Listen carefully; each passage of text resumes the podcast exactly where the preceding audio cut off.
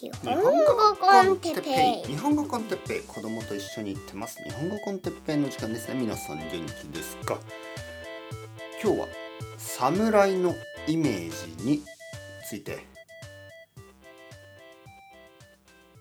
はいはいはい皆さん元気ですか日本語コンテッペイの時間ですね、えー今日も元気に話していきましょうせいやいや侍侍のイメージってどんな感じですか？皆さん。侍ねえ？ー日本には侍がいました。はい。いつまで？はい。何年ぐらい前かな？はい。えー、っとね多分まああの写真が残っている侍もいますよね。多分明治時代ぐらい。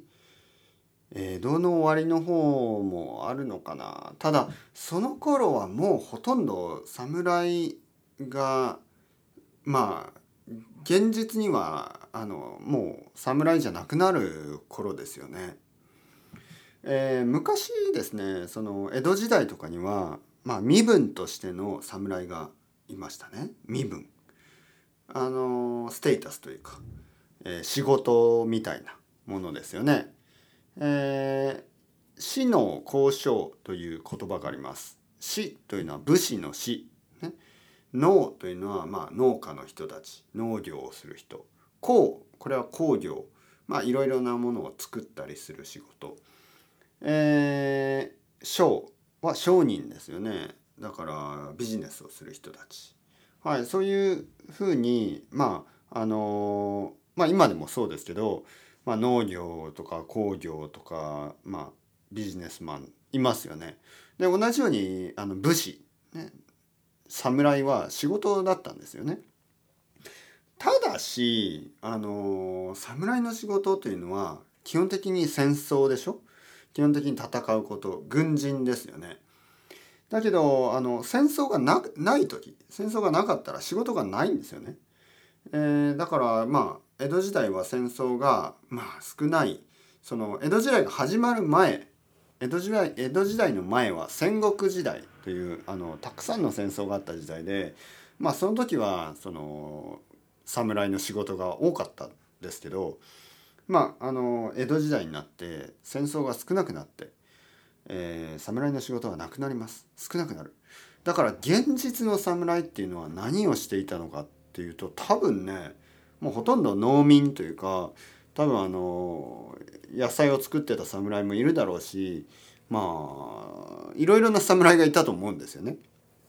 なんかそういう話はありますよね。あの現実のね侍の生活みたいな。ただしその映画の中での侍はいつもあのかっこいいですよね。映画やアニメ漫画の中で侍っていうとまああの戦戦いますよねよくね。はい、でまあまあすごく強くてかっこよくて頭が良くてまあ漫画の場合はたまにねその間抜けなことバカなことをすることもあるけどあの本当に戦うと強い本気で戦うと強いみたいな、まあ、そういうイメージがありますよね。でも多分侍の時代本当の時代には一度も戦うことがなくあの生まれて死ぬまで一回も戦争に参加したことがない侍もたくさんいたと思いますよ。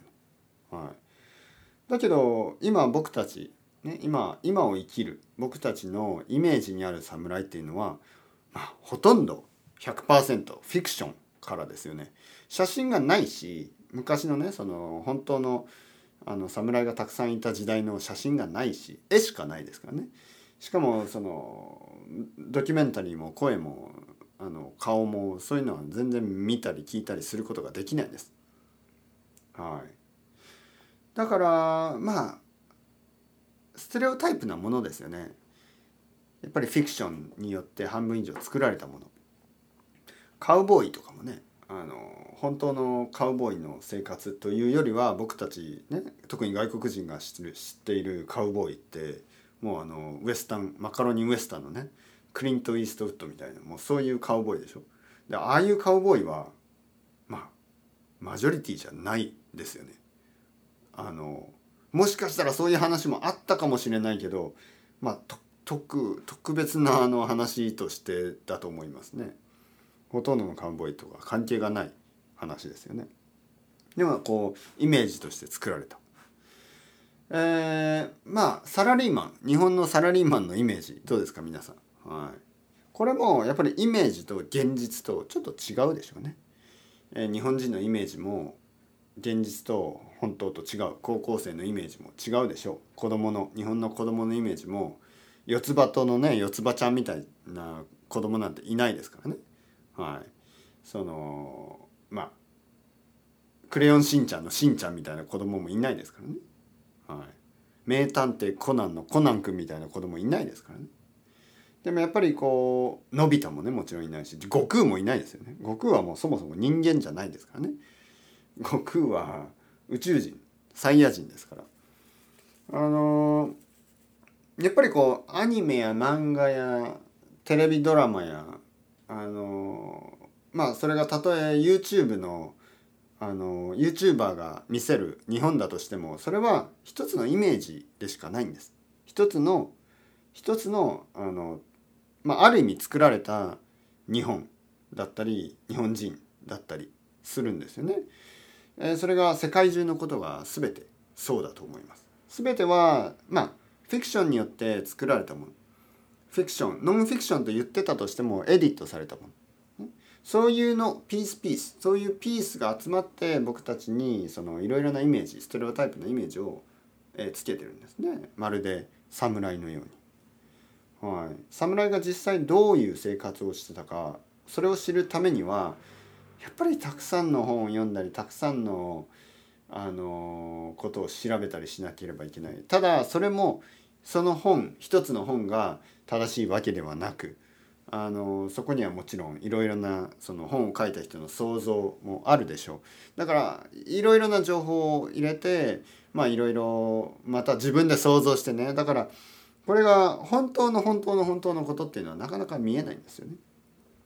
ただこれからはどうでしょうね。これから未来どう思いますか？100年後。100年後の人が100年後例えば僕の子供の子供ぐらいの人があのこの2020年2022年2023年ぐらいこのこの時期のねえー、まあ例えば東京に住んでいる普通の人の普通の生活を知りたい場合僕のポッドキャストを聞けばどうですか？これはいいんじゃないですか？はい。他にもいろいろなあの YouTube やポッドキャストや本当に毎日の生活を映してるものがありますよね。それがもし残るんだとしたらまあそれを知ることができますよね。100年前の生活をこんなにあの的確にね知ることができるっていうのは今まではなかったんですよ。100年前の生活はまあ本が残ってるけど写真も残ってるけどやっぱりどちらかというとあのスペシャルな人のスペシャルな生活しか残ってなくて普通の人の普通の生活っていうのが日記のような形でね残ってたとしてもあのまあなかなか今とは違いますね情報の量が。